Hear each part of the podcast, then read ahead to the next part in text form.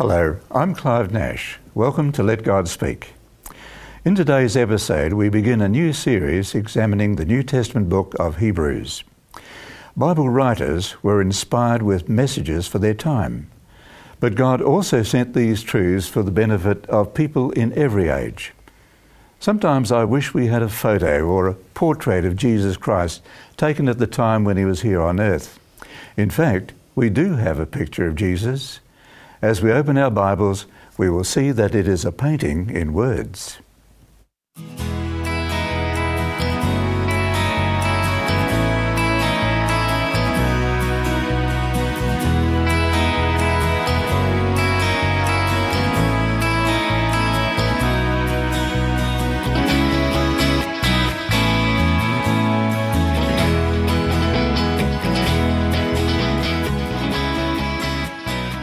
Well, on our panel today, we have Pastor Harold Harker and Rod Butler. Welcome, gentlemen. It's Hello. good to have you with us today.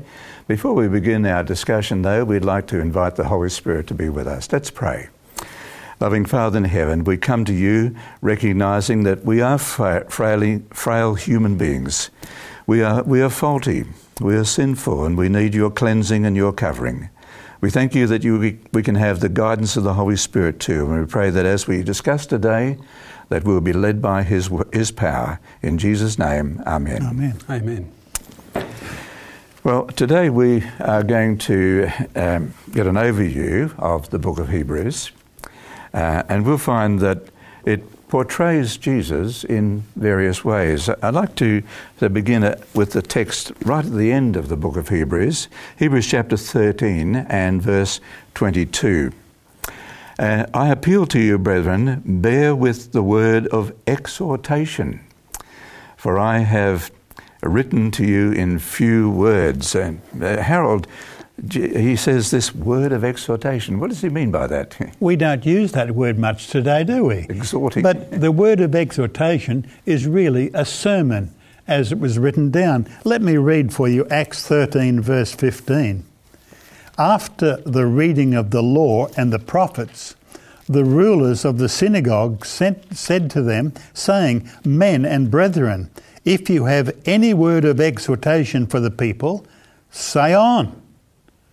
Now, this invitation, it really is um, the sermon that Paul gave. And let me read to you what it says in 1 Timothy and chapter 4, and I'm reading verse 13.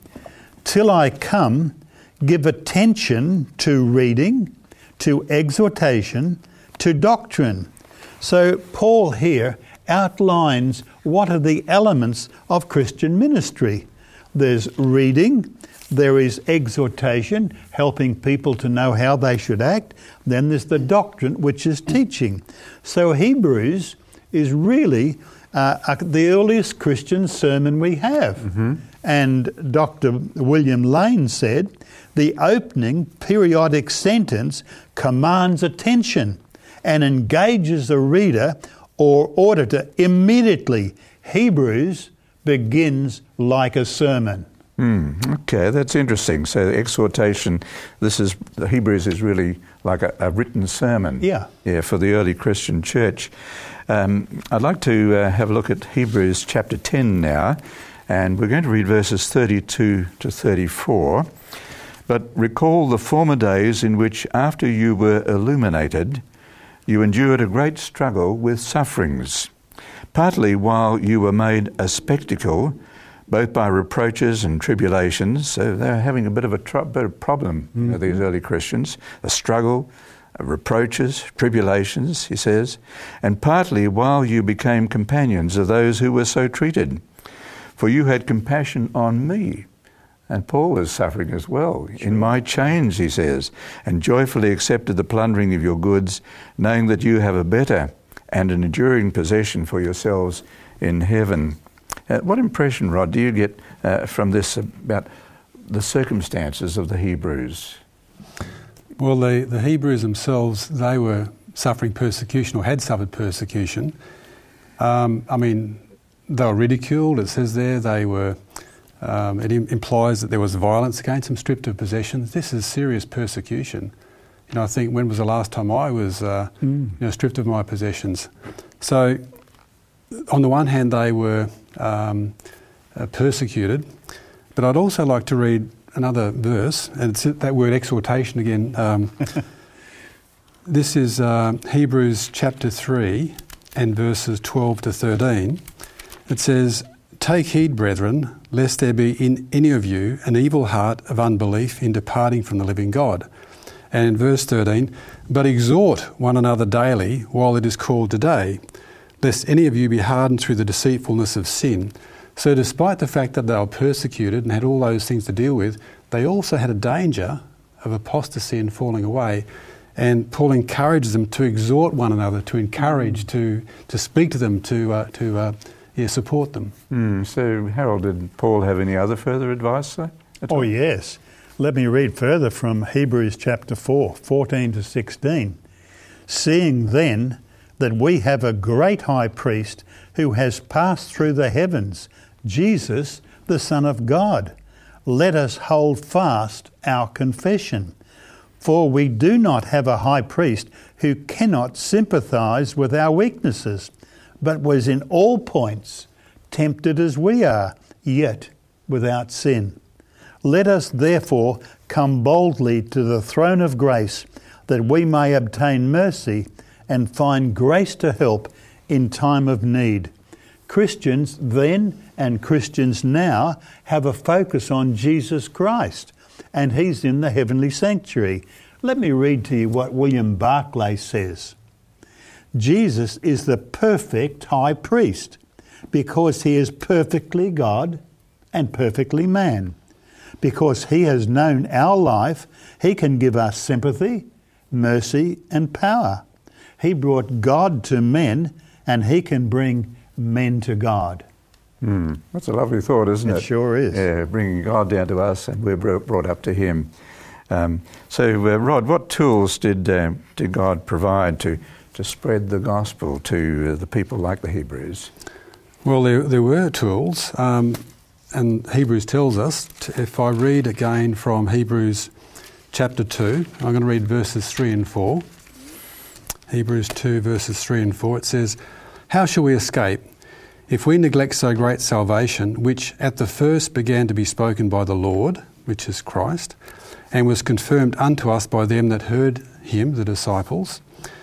God also, bearing them witness, both with signs and wonders and with diverse miracles and gifts of the Holy Ghost according to his own will.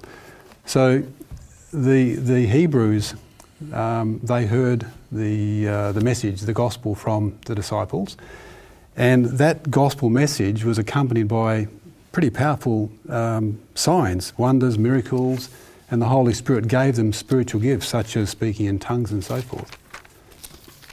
Yeah, uh, uh, I'd like to take you back to the to the book of Acts, talking about the uh, the Acts of the Apostles. Here, Acts chapter two and verse four says, "And they were all filled with the Holy Spirit, and began to speak with other tongues as the Spirit gave them utterance." Um, so the early Christian church was boosted, as it were, by the this special endowment of the Holy Spirit. Uh, Harold, what other supernatural evidences accompanied the, the disciples? Well, there were miracles. Let me read of some. Here's one in Acts 8 and verse 7. For unclean spirits, crying with a loud voice, came out of many who were possessed, and many who were paralyzed and lame went healed. Now, this was Philip, and he was working in Samaria. Mm-hmm. But it wasn't just for Philip. Here's another one in chapter 9 where it talks about Peter. At Joppa, there was a certain disciple named Tabitha, which is translated Dorcas. This woman was full of good works and charitable deeds which she did. But it happened in those days that she became sick and died. When they had washed her, they laid her in an upper room. And they called Peter. Peter put them all out and knelt down and prayed. And turning to the body, he said, Tabitha, arise. And she opened her eyes. When she saw Peter, she sat up. So here's Peter and here's Philip. And if you want another one, here's Paul, here's Paul because it came with all of them. And in Acts chapter 13, we read in verse 8 and onwards, but Elymas was a sorcerer, for so his name is translated. He withstood them, seeking to, to turn the proconsul away from the faith. Then Saul, who was also called Paul, filled with the Holy Spirit, looked intently at him and said, Oh, full of all deceit and all fraud, you son of the devil, you enemy of all righteousness, will you not cease perverting the straight ways of the Lord? And now indeed the hand of the Lord is upon you, and you shall be blind. And immediately a dark mist fell on him, and he went around seeking someone to lead him by the hand. Then the proconsul believed when he saw what had been done, being astonished at the teaching of the Lord. So you have all of these workers had the endowment, and miracles followed them. Mm. And it turned the proconsul into following Jesus. Yes. And, and Rod, um, uh, we should never underestimate the, the power of the Holy Spirit to, to bring about a change or a conversion in people's lives, should we? Definitely not. And we have a great example of that in the, in, also in the book of Acts uh, at Pentecost. And um, just following up what, what uh, Harold was saying, if we look at Acts chapter 2, verses 37 and 38, it says, Now when they heard this, they were pricked in their heart and said unto Peter and the rest of the apostles, Men and brethren, what shall we do? Then Peter said unto them, Repent and be baptized, every one of you, in the name of Jesus Christ for the remission of sins, and ye shall receive the gift of the Holy Ghost. So here we have the apostles have been filled with the Holy Spirit. Peter's preaching to the multitude, and they're all being convicted. And the people responded without delay, and 3,000 are converted in a day. Now, the message for me there is that if the Holy Spirit's speaking to me, respond immediately. Don't delay. Right now is the time. Mm. Yeah. And Harold, uh, what, um, what, what were the Hebrews facing, uh, really? Well, it wasn't easy times because Paul mentions that here in Hebrews 10. But recall the former days in which you were illuminated and you endured a great struggle with sufferings, partly while you were made a spectacle both by reproaches and tribulations and partly while you became companions of those who were so treated. And then he says also, uh, well, that was the first century. It wasn't easy there. But then he also says, remember the prisoners as if chained with them, and those who are mistreated, since you yourselves are in the body also. And then he goes on, but here they were prisoners. They had sufferings and prison. They had all sorts of troubles. It wasn't easy being a Oh. Christian in the first century or the second century either, for that matter, was Right. it? And, uh, and Rod, are there any examples in the New Testament of arbitrary detention? It actually is a very good, good example um, of an arbitrary detention. And if you refer to the book of Acts, uh, chapter 16, and if you just let me read from verses 20 to 24. Firstly, I'll set this up. Um, this is Paul's second missionary journey. Um, he's with Silas. They're at Philippi. Um, they've uh, um, Lydia and her household have just been baptized, and Paul is being followed around by this servant girl who's got a, a demonic spirit, and she's making all this money for her masters by fortune telling. Yep. And this is starting to really harass Paul, so he commands the demon to leave, and they're cast out. Well, suddenly the owners of this slave girl have lost their income because Yes. they're making money out of this person telling fortunes. They're Um, they're very unhappy. So they then make a big scene, and I'll pick up the story from verse 20.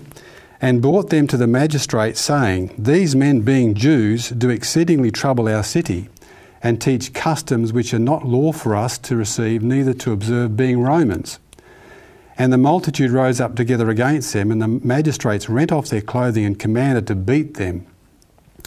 And when they had laid many stripes upon them, they cast them into prison, charging the jailer to keep them safely, who, having received such a charge, thrust them into the inner prison and made their feast fast in the stock. So here they are going about with their gospel work. The next minute, their, their clothes are ripped off, they're beaten, uh, thrown into prison without any process. This is guilty until proven innocence. Mm. And not in put in prison, but put in the inner prison where it's all dark and dingy and put in stocks. Mm. That's arbitrary detention. Yeah. Yeah, no questions asked no. about it. Um, I'd like to just change focus a, a little bit here and, and go to uh, uh, Hebrews chapter 11, verses 23 to 25, and introduces Moses here. By faith, Moses, when he was born, uh, was hidden three months by his parents because they saw he was a beautiful child, and they were not afraid of the king's command. By faith, Moses, when he became of age, refused to be called the son of Pharaoh's daughter, choosing rather to suffer affliction with the people of God than to enjoy the passing pleasures of sin. Uh, what do you find interesting about Paul's introduction of this idea of Moses, Harold? Well, Moses was a great guy, but the next verse even takes it further. Moses, esteeming the reproach of Christ greater riches than the treasures in Egypt, for he looked for the reward. Now, the treasures of Egypt, he could have had everything, but he said, I'll rather be a Christian. And he took the reproach of Christ. Let me read for you another one from 1 Peter chapter 4, and this is what it reads here. If you are reproached for the name of Christ, blessed are you, for the Spirit of glory and of God rests upon you. On their part, he is blasphemed, but on your part, he is glorified. Yet if anyone suffers as a Christian, let him not be ashamed, but let him glorify God in this manner. We're actually blessed if we suffer because Jesus suffered for us. Now, a Roman historian, Tacitus, he wrote this and said Christians are guilty of hatred against mankind. Christians were hated. And in Rome, in that time, think of Nero, the great persecutor of Christians. And it being a Christian in that first couple of centuries in the Roman Empire, it was dangerous to even live there. Mm. Yes, if you do, if you weren't an emperor worshipper, emperor worshipper or something like that, you know, uh, it was it was a uh, uh, it was a challenge it was. to the existing uh, religious order, wasn't it, mm. in, in, the Roman Empire? Um, I'd like to just uh, go back to Hebrews chapter two now, uh, Hebrews two and verse eighteen, and here it says for that he himself, this is Jesus Christ, has suffered being tempted, he is able also um, to aid those who are tempted. Uh, the uh, New Revised Standard Version says tested, those who are tested. What were some of the, the other challenges facing the Hebrews, Rod? Well, one of them was an erosion of their faith. Um, I read earlier Hebrews 3 12 to 13. I'd like to read Hebrews 12 um, uh, Hebrews 3, verse 13 from the New Living Translation. It says, You must warn each other every day while it is still today, so that none of you will be deceived and hardened against God. And Harold read earlier Hebrews uh, chapter 4 and verse 16. I'd like to read that also. It says, Let us therefore come boldly unto the throne of grace, that we may obtain mercy and find grace to help in time of need the, the Hebrews were facing persecution, and the, the trials, there was a risk they would fall away. And uh, they're reminded by Hebrews 4.16 that Christ not only understands their pain and suffering, because he, he also suffered, uh, suffered more than anybody, uh, but he also can help them. He's empowered. He f- uh, find grace to help in the time of need. So if we go to Christ, he'll provide that, that power that we need to overcome the problems we're facing.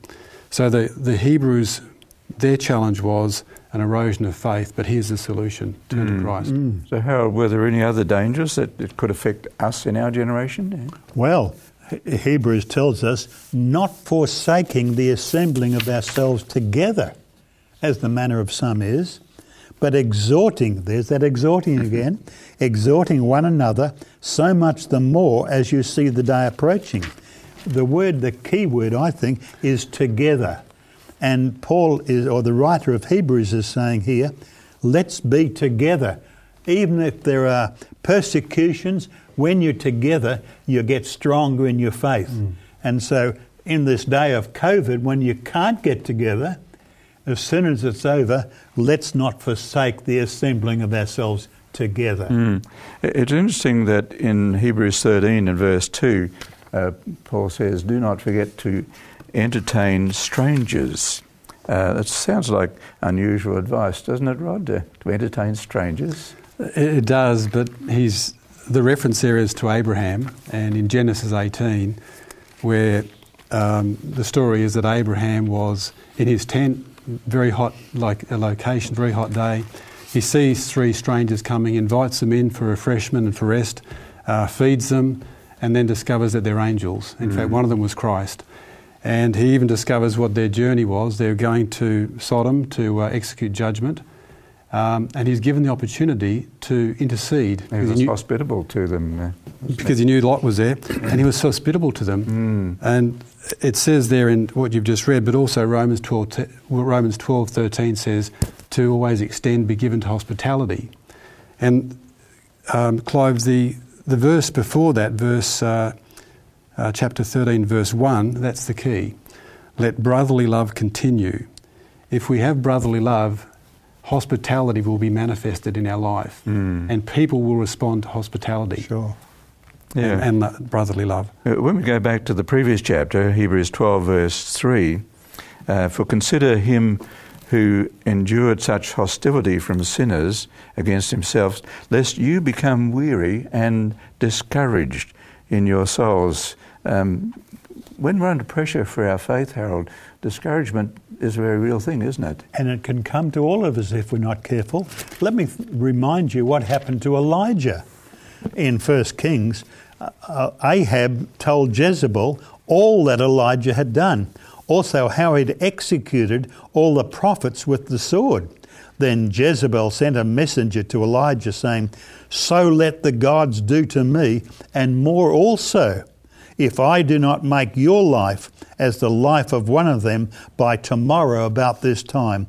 And when he saw that, he arose and ran for his life and went to Beersheba, which belongs to Judah, and left his servant there. But he himself went a day's journey into the wilderness and came and sat down under a broom tree and he prayed that he might die. Here, so discouraged, he wanted to end his life. It can come to all of us. It even came to Elijah. Yes, well, he had a real high on Mount Carmel, didn't he? Sure and, did. And then uh, followed by a, a, low, as it were. Uh, and how did God pick him up, Rodney? Well, we see, we get a glimpse of God's unbelievable mercy and tenderness here.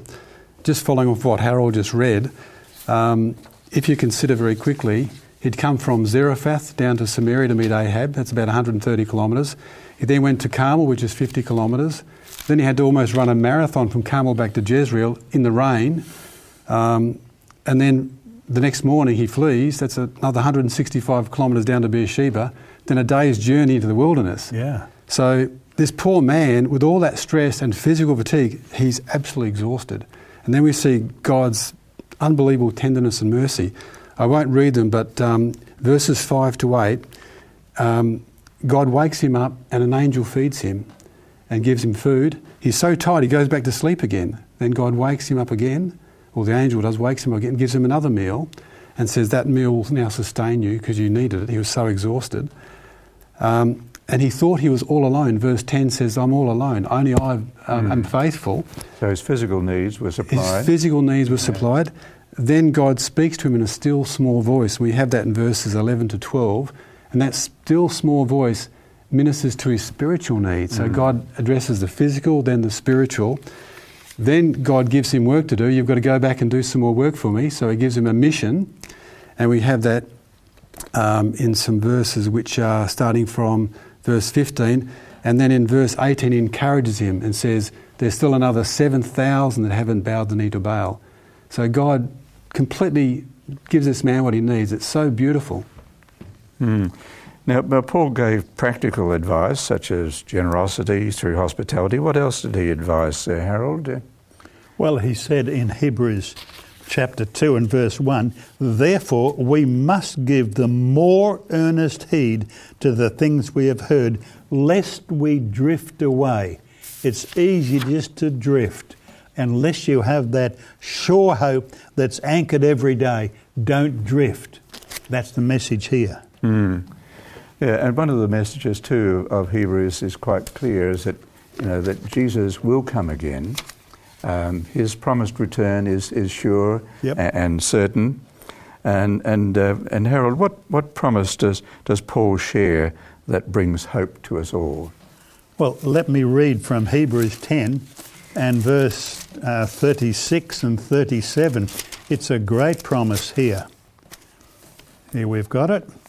For you have need of endurance, so that after you have done the will of God, you may receive the promise.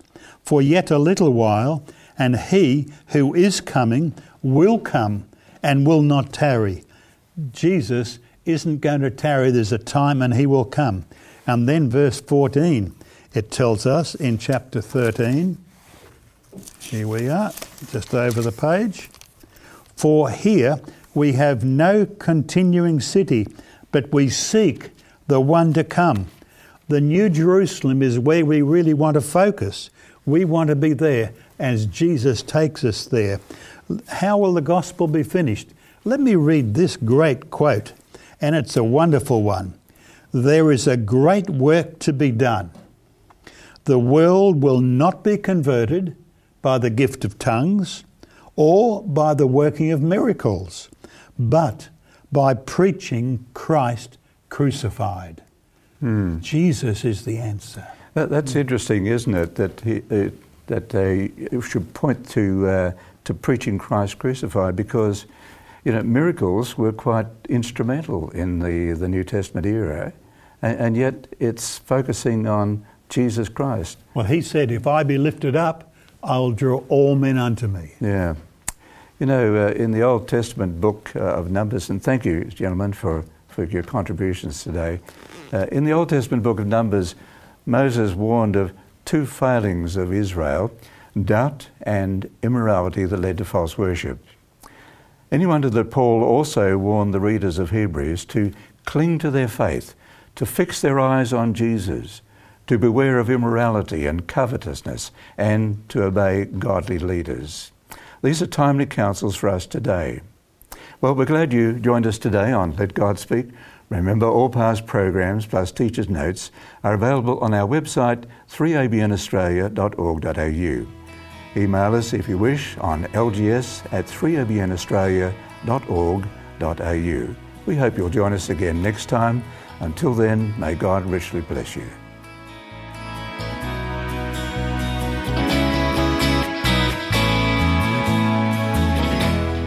Been listening to Let God Speak, a production of 3ABN Australia Television.